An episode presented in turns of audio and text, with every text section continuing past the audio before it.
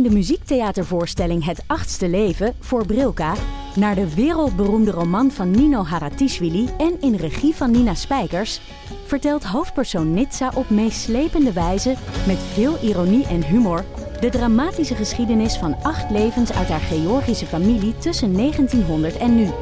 Een hartverscheurend en tegelijk troostrijk drama verteld vanuit het perspectief van vrouwen uit verschillende generaties. Waarbij het publiek meegenomen wordt op een emotionele, visuele en muzikale reis door de 20ste eeuw. Koop je tickets voor het achtste leven via oostpol.nl.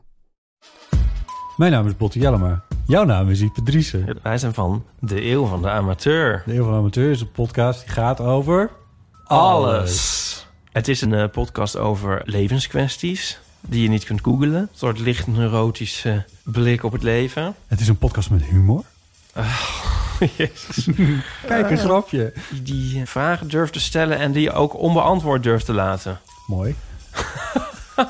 met een regenboogvlagje. Dat, dat noem je queer, botten. Dat uh, regenboogvlag, dat klinkt echt als een soort... Eh, ik bedoel, iedereen is welkom. Kom ons luisteren in je favoriete podcast-app.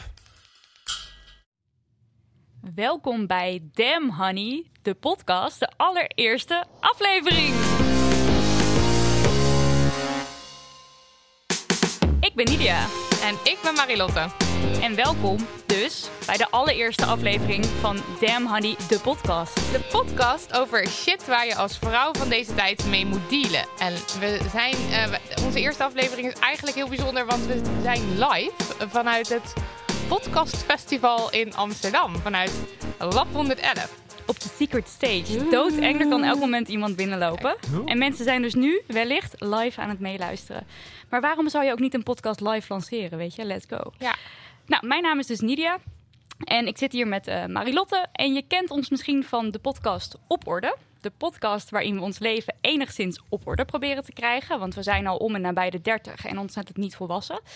Maar um, daarvoor zijn we hier dus niet, want we zijn hier voor Damn Honey. Um, waar kan je ons nog meer van kennen? Van onze eclectische verschijning op de Kinkerstraat in Amsterdam. Daar wonen we namelijk samen uh, met twee andere huisgenoten.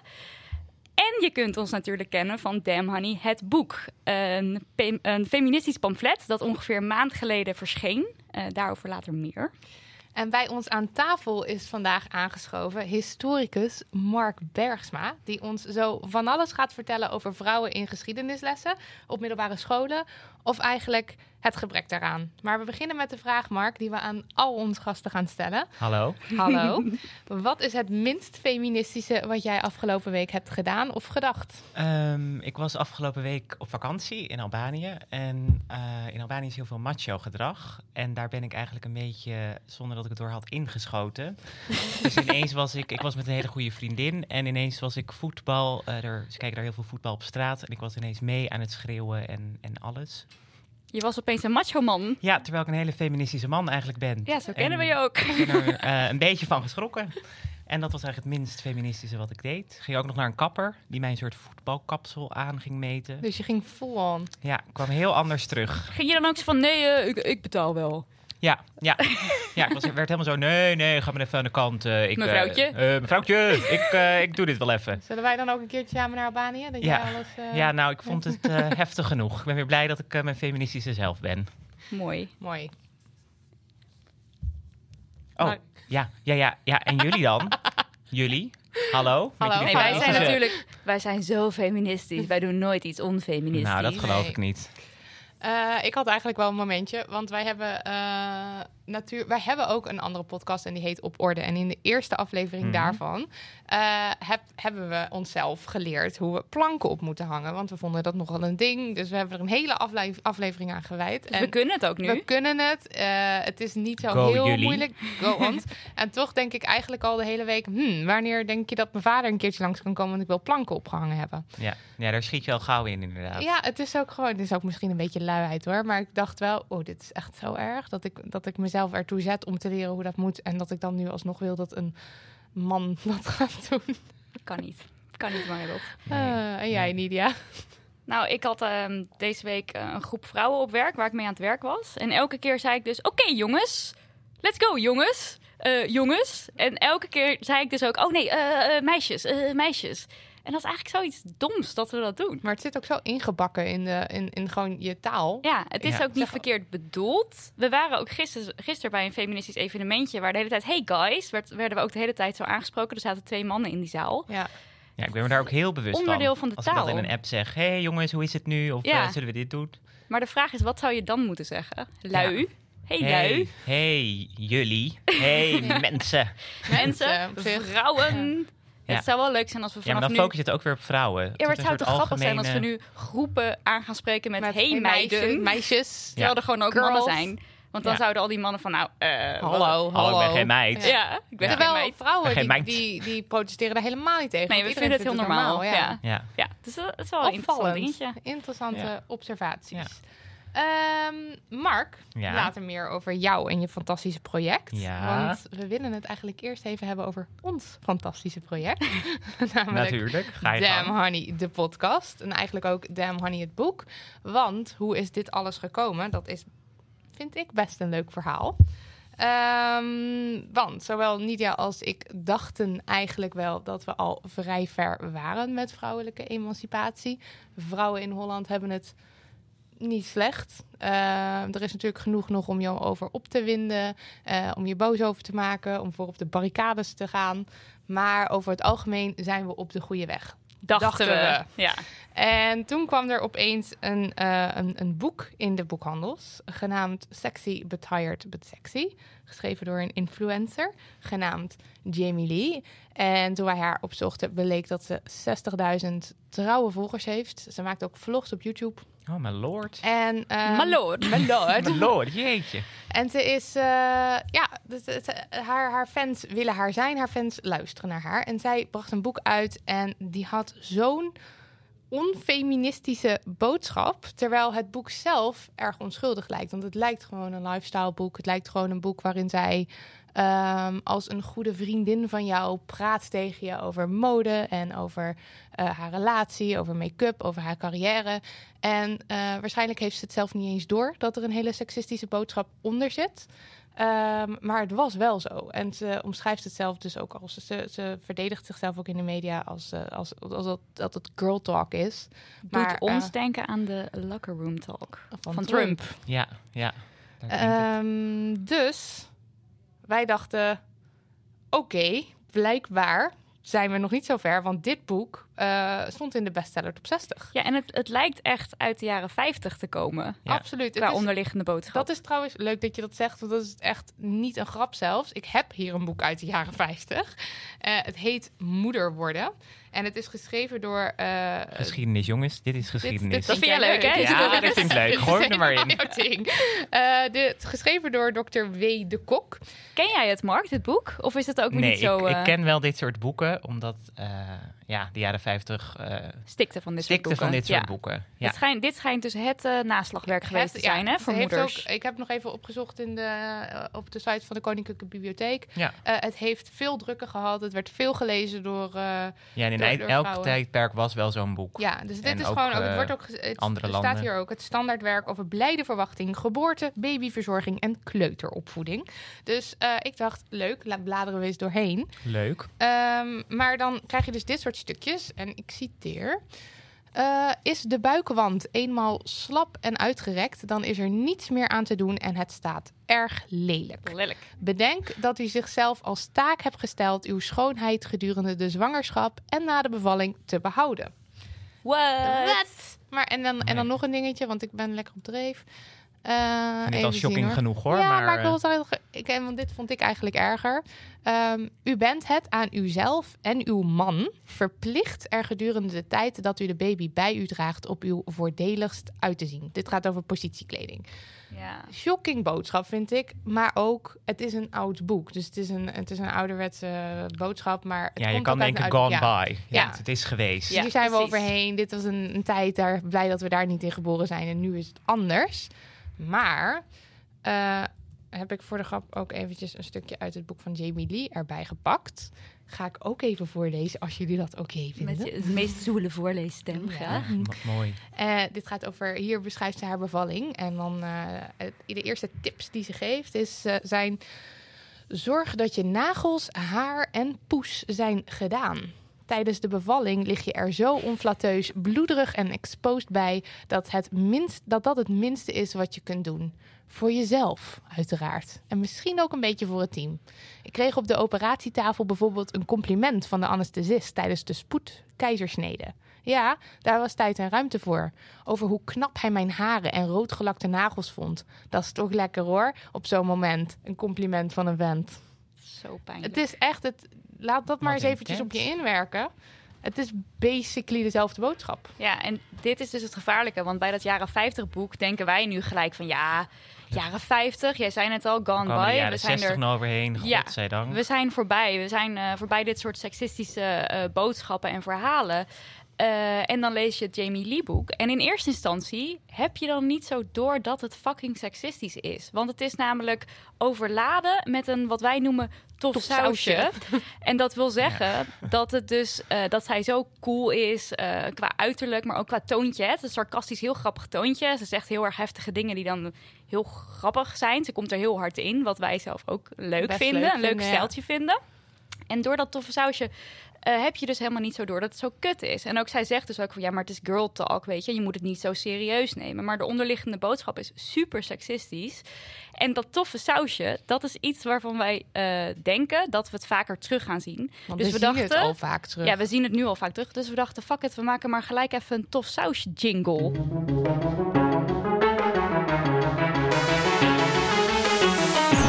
Tof sausje.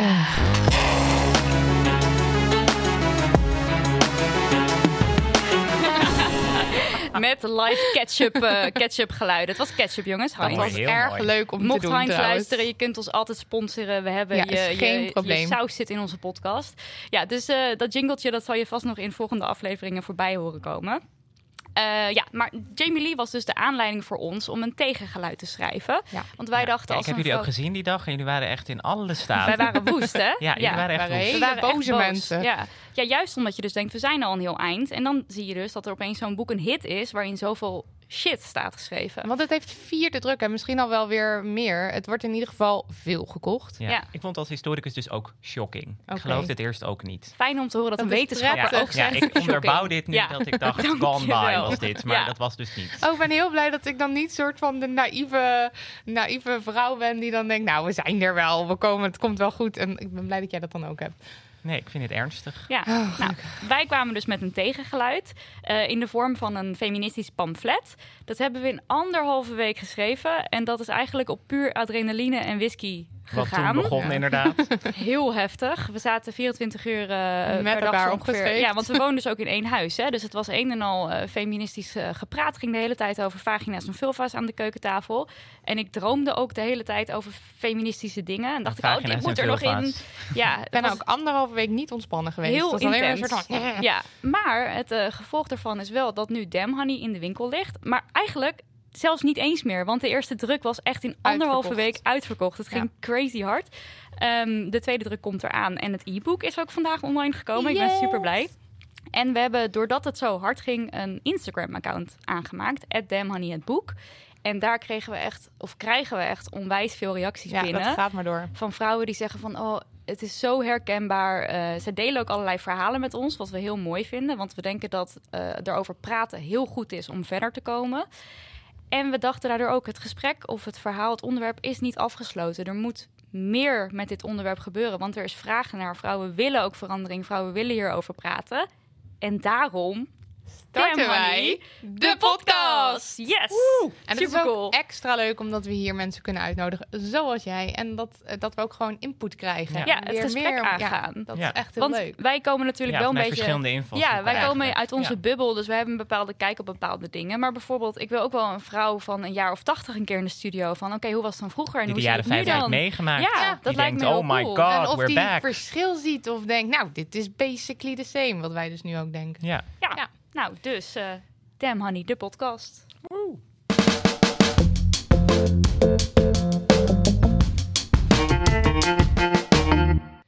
We moeten het even hebben over vrouwen in geschiedenislessen. En dan eigenlijk vooral het gebrek aan vrouwen in geschiedenislessen. Want je leert zoveel over die typisch mannelijke, ja, dat typisch mannelijke schorm of helden. Eh, Ja, of, of helden die of dan eigenlijk alle- schoren bleken te zijn. Of schoren die helden Ja. bleken te zijn. Veel in ieder mannen geval. vooral. Mannen, ja. mannen, mannen, mannen. Veel mannen in Marilotte, noem geschiedenis. nu drie vrouwen uit de geschiedenis. Nu. Nu. Maar dat doet nu. Frida Kahlo. Eén, maar dat is één. ook alleen maar omdat we het daarover gehad hebben deze week. Ik heb, er echt, ik heb erover nagedacht. En het is dus heel... Zelfs met behulp van Google kwam ik niet per se heel ver. Eh, Nou, ze zijn er, hoor. Ja, ze zijn er, dat zal. Ja. Ehm, Ja, gelukkig hebben we dus vandaag ook Mark in de studio om ons daarover te vertellen. Eh, Mark Bergsma is een van de oprichters van Van Gisteren. Dat is een werkplaats voor historische projecten. Ja, klinkt een beetje als een timmerwerkplaats. dat is het niet, hè? Dat. Want jij kan niks met, met ik timmeren. kan niks met kan alleen maar dingen met je hoofd. Ja, Ja. ik kan alleen maar heel goed denken. Eh, maar wat jullie, jullie zijn een soort eh, collectief wat zich bezighoudt met geschiedenis eh, in het nu ehm, plaatsen. Is dat hoe? Kan ik ja, het we zo doen uitleggen? eigenlijk projecten in opdracht en eigen initiatief. Ja. Eh, we zijn een beetje ook wel activistisch. We zijn allemaal vrienden. We hebben het gezamenlijk opgericht vanuit ook de vier jaar geleden meer vanuit de gedachte. eh, we hebben allemaal geschiedenis gestudeerd. Wat missen we nu? En eh, Ja. mijn collega en goede vriendin Agnes heeft toen ook gezegd: jongens, we gaan het zelf doen. We gaan gewoon zelf die leegtes invullen door projecten aan te nemen, maar ook zelf projecten te starten. Allemaal met geschiedenis. Ja. En jullie gingen daar actief over nadenken wat jullie misten. Ja, want we hebben natuurlijk eh, nou, gestudeerd. eh, we hebben een basisschool. We hielden allemaal van geschiedenis. Dus je op een gegeven moment... eh, je wordt kritisch opgeleid. Dus je wordt ook kritisch naar die opleiding toe. Van, hé, hey, eh, dit soort dingen we missen Wat we. leren we eigenlijk? Ja, en eh, daar hebben we elkaar ook in gevonden. En daar kwam van gisteren eigenlijk uit. Ja. En jullie doen allerlei verschillende projecten. Want je bent Ja. nu momenteel bezig met een eh, tentoonstelling over LHBTI. Mag ik dat? het Plus ja, nog ja, erachter? nou, ik vind het eh, ABC altijd heel ingewikkeld. Maar om het samen te vatten Ja, is dat heel dus een goed. tentoonstelling over de emancipatie. 40 jaar. Eh, 40 jaar inderdaad, daar ben je heel druk mee. Ja. Maar ondertussen loopt ook nog steeds een ander heel groot project van jullie, Klopt. wat binnenkort gelanceerd gaat worden. En Ons dat kindje. is Ja. F-Site. Daar zijn Ja. jullie ook al heel lang mee bezig. Daar zijn we, dat is een van de projecten eh, waar we mee begonnen zijn, op ons eigen initiatief. Eh, weer mijn collega Agnes, die zei, eh, die is zelf docent geweest. Ik ben de jongste ook van het stel. En zij heeft al, eh, voordat ze ging studeren, een carrière gehad als docent. En zij gaf dus les en miste gewoon heel erg die vrouwen in de geschiedenis. Als het over vrouwen in de geschiedenis gaat, is het vaak heel ingewikkeld. Oh, de feministische golf, saai, moeilijk, okselhaar, al die clichés. Altijd weer dat okselhaar. Altijd hè? weer dat okselhaar, terwijl het is helemaal niet zo ingewikkeld. Er En waren gewoon ook vrouwen in de Ja, geschiedenis. en er Die zijn- dingen deden. Ook heus vrouwen nu in die boeken, alleen ze worden altijd op een bepaalde manier benaderd. En eh, ja, de mannen zijn toch gewoon in de meerderheid. En het is niet zo dat we ze eruit willen schrijven, maar er is wel gewoon een nuance nodig. En heb jij zelf ooit die realisatie gehad van, huh, waar zijn de vrouwen eigenlijk? Eh, nou, ik kan niet zeggen dat ik dat op de basisschool had. Op middelbare school wel een beetje, maar pas echt tijdens mijn univer- universitaire studie. eh, waar ik natuurlijk ook bevriend werd met al de van gisteren eh, mensen. Eh, omdat we er veel over hadden, dan ga je het gewoon zien. En dat je denkt, wat raar. Ja. Maar ook voor andere onderwerpen hoor. Voor LGBT, ook zwarte geschiedenis, Nee. decolonisatie. Het zijn natuurlijk allemaal onderwerpen die gevoelig liggen... en die nu heel erg gelukkig bespreekbaar worden ook. Ja. En Ja. jullie willen dat, want wat is, eh, wat is het Ja. wat jullie met F-Site willen doen en bereiken? Wat... Nou, F-site wordt eigenlijk, eh, de website wordt nu gemaakt. Het is eigenlijk een website dus. Een platform willen we ervan maken waar we educatiemateriaal op kunnen plaatsen. Dat aansluit op het eh, onderwijs wat wordt gegeven op de middelbare school en ook dan op de basisschool. Want het, gaat, het zijn de tien tijdvakken. Dat is zeg maar het. dus Zo werkt het eigenlijk, Ja. dit sluit Daar wordt aan, les mee gegeven. Dit sluit aan bij de lessen die er al zijn, maar Ja. het, het vult zeg maar de, de Het is een soort op. aanvulling dat we kunnen zeggen: hé hey jongens, eh, we schrijven dus nu bijvoorbeeld, we hebben de tien tijdvakken, we maken die website en per tijdvak schrijven we nu vijf biografieën van vrouwen, daar maken we opdrachten bij en dan kunnen we gewoon dat aanbieden op die website en zeggen: hartstikke leuk die tien tijdvakken, maar denk ook eens aan deze vrouw die een supercoole filosoof was in de verlichting, Ja. Oh. die nu nooit aan bod komt, terwijl die er gewoon echt moeten. gewoon zijn vanaf eh, oudheid tot nu. ja en, en kunnen docenten dan gewoon inloggen op zo'n site? Of hoe ja, nee, ze kunnen het? gewoon, het is gewoon gratis beschikbaar. Dus wij Eh, zouden ook kunnen gaan kijken. Ja, je kan gewoon gaan kijken. eh, ook ter inspiratie, omdat we, we hebben vorig jaar een crowdfunding gedaan om de website te realiseren, omdat daar geld voor nodig was. We hadden al wel geld gekregen om de biografieën te schrijven. Toen hadden we een platform nodig om het op te zetten. Daar hebben we die crowdfunding voor gedaan. En toen bleek dus ook, omdat het toen ook nationaal werd opgepakt, dat er gewoon heel veel interesse voor is. Ja, jullie hebben ook veel persaandacht gekregen. Ja, veel persaandacht. Eh, nou ja, de crowdfunding ging daarna echt top. Viral. Antiek. Ja, ja dat was echt fantastisch. Dus eh, ja, we hopen dat nu in oktober is dan de lancering. We hopen dat we dat kunnen vasthouden. En heb het zo je belangrijk al is. reacties van docenten gekregen? Ja, we hebben ook een klankbord van docenten die we erbij betrekken. En eh, er komen ook steeds meer docenten. Oh, eh, dus er mag ook echt input van mensen ja, komen. ja, omdat wij natuurlijk zelf, we zijn vrij academisch. Ondanks Ja. dat Agnes natuurlijk een eh, achtergrond heeft als docent. Maar we willen wel, eh, die is er ook alweer een tijdje uit. Dus we willen graag vanuit het veld ook die, eh, Ook geluiden horen. die geluiden horen. We moeten wel zeggen, ehm, we zijn dit, wij weten niet per se of die vraag er is vanuit Ja, docenten. Dat vroeg ik me namelijk al af. Ja, maar dat is natuurlijk, dat hoor je ook altijd bij fondsen. Maar wij zijn dit gewoon gaan doen omdat wij dit nodig vinden. Van kijk, wij Ja. maken Ja. dit en dan bieden we het aan. En dan moet En de dan volgt de rest vanzelf wel. In plaats van dat je natuurlijk eerst een soort super enquête gaat doen van... Hoi, hallo, Willen jullie Ja. dit? mensen, docenten Ja. in Zeeland, vinden jullie het ook leuk?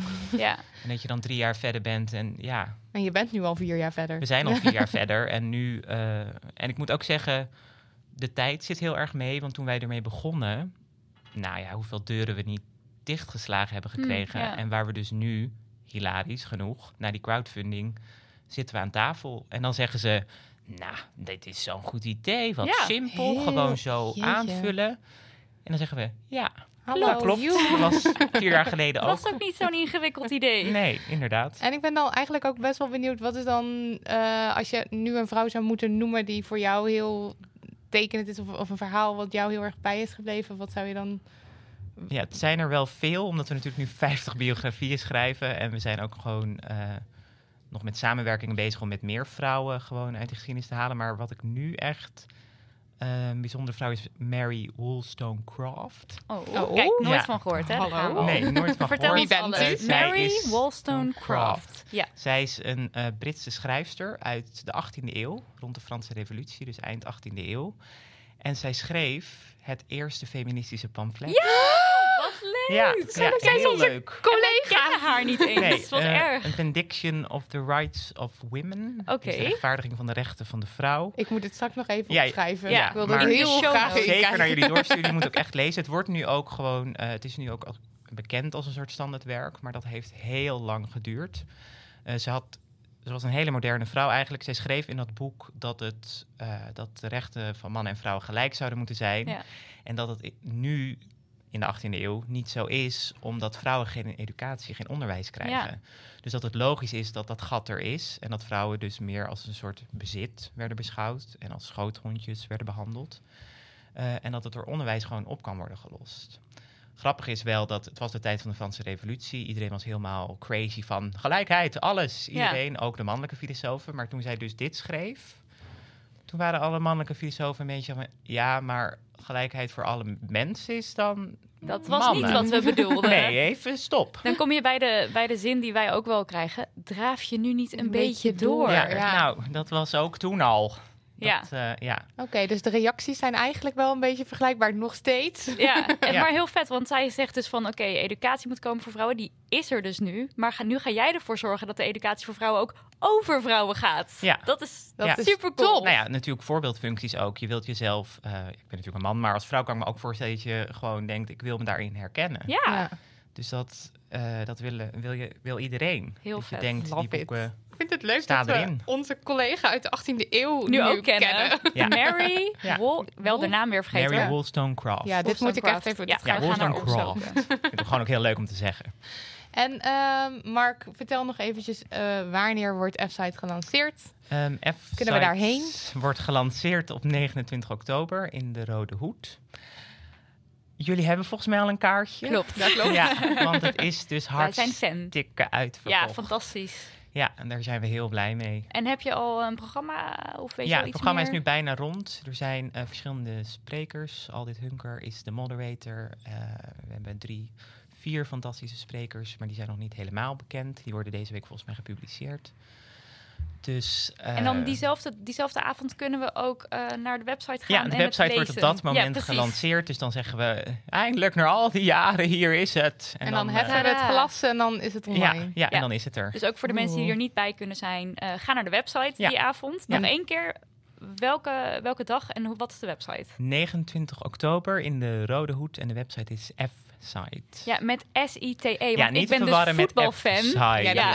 F-site. En ik vind het dus een fantastische referentie die, eh, Ja. die veel mensen misschien ook niet zullen snappen. Maar dat heeft te maken met de keiharde kern van Ajax. Die heet ook F-site, Ja, maar dan klopt. met een D. Maar F-site is met een T. Dankjewel, Mark. Ja, geen Ja, dank. ik, wil eigenlijk je elke bedankt. week, want dan kan je elke week iets vertellen over, Over een vrouw. vrouwen. Ja, historische duiding, jongens. Ja, Ja, fantastisch. love it. En nodig. Heel nodig.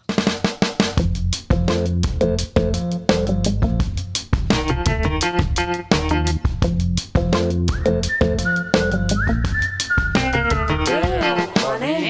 honey. Wij zijn nogal fan van die uitspraak. Ook omdat je het op twee verschillende manieren kunt uitspreken. Je hebt damn, honey, yes. Damn, honey. Maar je hebt ook damn, honey, Damn, no, honey. negatief. Ja. Eh, dus dat leek ons eigenlijk wel leuk om eh, te bespreken ook in deze eh, podcast. En eigenlijk misschien vanaf nu altijd.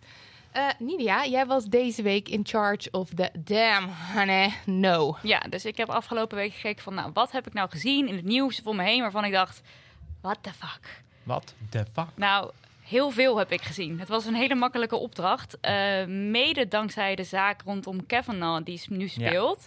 Ehm, ik had mijn Damn Honey No net uitgekozen voor zijn hearing. Anders dan had ik sowieso dat fragment erin gestopt. Ik Ja. ben echt zo boos erom hoe daarop gereageerd wordt, hoe Trump daarop gereageerd heeft. En het is voor alle vrouwen die ook maar iets met seksuele intimidatie eh, ooit hebben meegemaakt, denk ik echt een mistake om dit Ja. te zien en om te horen.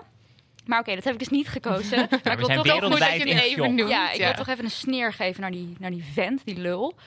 Lul. Ik hoop dat je dit hoort. Eh, nee, maar ik heb dus een ander eh, fragmentje gekozen wat ook heel erg is. In dat netwerk zitten honderdduizenden mannen van over de hele wereld. Die willen eigenlijk zo onopgemerkt mogelijk beelden maken van vrouwen. Dat doen ze met name met hun smartphone. En als het hen lukt om onder het rokje te filmen, dan gaan ze vaak nog een tijdje achter die persoon blijven aanlopen. Om uiteindelijk voor hen te gaan staan en ook nog hun borsten en hun gezicht te filmen. Eenmaal thuis zetten ze al die beelden die ze hebben verzameld, zetten ze achter elkaar om er een collage van te maken. En die delen ze vervolgens in dit netwerk. Camera's worden in allerlei objecten ook gedaan. En een van de meest populaire objecten is een schoen. Ehm, die camera die hierin zit, die kun je bijna niet zien, maar hij zit hier in, de, in het voorkantje.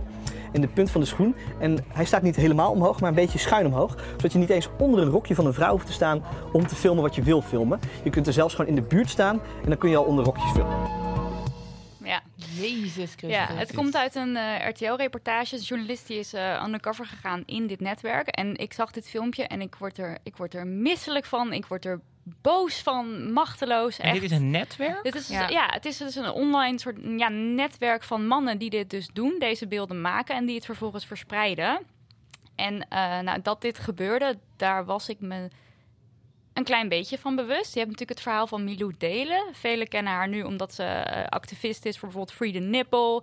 Eh, Ze schrijft ook voor eh, Broadly en voor Vice. Dus je komt daar tegenwoordig best wel veel tegen. En zij is tijdens haar werk, toen zij eh, ehm, aan het serveren was, geloof ik, is ze een keer door een klant daar, of een, een lul, kan ik beter zeggen, is ze onder haar rokje gefotografeerd of ge- gefilmd. Ik weet niet welke van de twee. En toen is dat best wel een nieuws geweest. Ze heeft een heel mooi stuk toen geschreven eh, op het Parool, geloof ik, of voor het Parool. Dus ik, ja, ik wist wel dat dit misschien een keer gebeurde. Maar dan zie ik ook wel Maar gelijk Zo'n grote schaal. ja, dat is wel ik echt zie dan voor me dat het dan bijvoorbeeld eh eh koorballen onder elkaar zijn van "Huh, kijk, huh." maar dat het dus gewoon op deze manier gedaan wordt, dat er technologie bedacht wordt op deze eh, in, in schoenen, dus heel klein, om dit groots aan te pakken en achter vrouwen te gaan lopen en vervolgens aan de voorkant ook nog, daar kreeg ik ook echt word ik helemaal boos van, dat ze dat dan ook nog doen van oh dan kunnen we ook nog even de gezicht en de borsten pakket. zien. Nou, dan doen we dit en dit. Ook niet Echt. meer anoniem, niks. Walgelijk. En eh, ah, het is zo vermoeiend. En dan hoor je dit weer. Dan denk je, jezus, moeten we daar dan ook, Ook nog nog mee bezig? vechten. Ja. Dus dat ik dan een rokje aan heb en dat ik nagefloten word, dat is al fucking kut. Maar dat ik dan ook nog blijkbaar me druk moet maken om een man die een beetje achter mij gaat staan. Dat is toch, nou, Ja, je wordt er ook een beetje woest. moedeloos van. heel moedeloos. 24-7 Ja. op de barricade. Wat Ja, kan je ook nooit hier aan doen, hè? Nee, nooit meer naar bed nee, inderdaad. maar... eh, Misschien moeten we een van die mannen uitnodigen.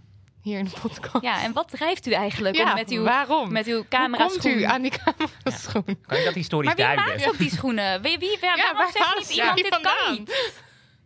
Nou, Bizar. boos. Ja. Dus dat was mijn damn honey no. Ja. Grote no. Hele grote no. Marilotte, jij hebt dan gelukkig iets positiefs. Ja, ik ben blij dat ik die had. Ehm, ik wil het graag eventjes hebben hebben het nodig. We hebben het nodig. Damn honey, yes. Ik wil het namelijk graag even hebben over eh, een Netflix-serie genaamd Explained. Eh, aflevering 16 daarvan gaat namelijk over het vrouwelijk orgasme. Wat ik top vind, want het vrouwelijk orgasme wordt altijd toch een beetje gezien als dit mysterieuze ding waar we allemaal, nou ja, weet je, het zal wel. Het is eigenlijk een soort gelukje als je het mag meemaken, Ja, toch? Dat is een beetje joh, hoe als je erachter komt hoe het werkt, top. Het is zo En, eh, ingewikkeld. ja, en dat is natuurlijk onzin. Eh, het is ook zo dat in 1998 bijvoorbeeld eh, voor het eerst werd ontdekt hoe de clitoris er precies uitziet. En dat zijn gewoon dingen. Het is In 98, Mark. Ja, Dat is ja. dus gewoon nog 20 jaar geleden. bedoel- Toen pas wisten we hoe dat Ik heb lichaam tijdens mijn studie nooit gehad, jongens. Dat We stonden eh, echt al lang op de was. maan, hè? Ja, Toen. al lang. Ja. En, en, en de clitoris was dus nog niet. eh, de, nou, Terwijl het heel niet Het moeilijk was. heel Het was een weg. kwestie van onderzoeken, opensnijden en daar is het. Ja. Het was echt niet moeilijk. Dus ik was dus wel blij dat deze aflevering er was. Want het duurt maar 20 minuten. Het heeft soort van alle basics van, van het vrouwelijk orgasme. Van hoe het eruit ziet. En ook dat bijvoorbeeld eh, vrouwen in heteroseksuele relaties... dat 65% daarvan maar klaarkomt. En in lesbische relaties 86%. Woep woep voor lesbische vrouwen. Yay! en eh, het gaat ook over bijvoorbeeld de G-spot. Maar er schijnt ook een A, een U en een P-spot te zijn. En waarschijnlijk komt het Ja, allemaal Mark, wijs dat maar eens even aan. maar het mooiste ervan vond ik eigenlijk hoe. eh, eh, want, want, want het vrouwelijk orgasme, het verschilt heel erg. En het mooiste vond ik hoe die vrouwen in die serie het, hun orgasme beschrijven. And then my larger orgasms, I become an ocean. And I'm riding on the waves. My eyes were closed, and I saw the Virgin Mary. She was standing with her arms open. She was like very happy for me. Right before a plane takes off, you're on the runway, you feel weightless for a second. There's just this breathlessness in my chest that feels like I'm about to leave my body. Weightless and then freedom. Ik vind die muziek ook heel mooi. Ja, En ik vond het ook leuk. Ik heb het ook al gekeken. eh, en het is ook heel mooi vormgegeven. Want ze hebben allemaal hele mooie illustraties erbij. Ja, het is het- echt Ik fantastisch. weet niet, het vloeit zo en dan die poëtische dingen. En het is zo tekenend hoe verschillend. Ja, ik ben helemaal blij. Ik krijg er helemaal Hartstikke zin van om klaar te komen. Ja, ik ook. Nou jongens, volgens mij hebben we het gedaan. Dit was de eerste aflevering. Oh, het nu al? Ja, of Ja. wil je nog even iets zeggen over Ja, iets nee. vrouwelijks? Go! Ja, nu. Go, nu! Go, go, Nu, nu, ja, ja, dan lukt het niet, hè? Dan is de spontaniteit weg. Ja, dat kan helaas niet. Nou, Mark, super bedankt dat je hier wilde zijn. Heel leuk dat Heel je er was. graag gedaan. We gaan je denk ik wel vaker uitnodigen om een Ja, verhaal te vertellen. Want Ja. ik ben heel benieuwd naar al die andere verhalen. Zeker. Verder willen we nog een aantal andere mensen bedanken. Namelijk Daniel van de Poppen, onze eh, producer. Die eh, hier nu ook live bij zit eh, mee te ginniken, ginnegappen. eh, in de hoek om alle geluidjes te regelen. Eh Lieven Heremans, omdat hij ons uitnodigde op dit podcastfestival om hier te komen spreken. En natuurlijk de rest van de organisatie. Lucas de Geer, die verantwoordelijk is voor al die fijne tunetjes. Ehm, ja, dat was het denk ik, hè? Ja, ik denk het ook. Ik zou zeggen, laat van je horen via Instagram. Eh, we heten @damhoneyheadbook. Eh of niet natuurlijk, want doe lekker waar je zelf zin in hebt. En koop ons boek, hè? 5,99. Ja, 5,99 in de betere boekhandel. Joe, Joetjes.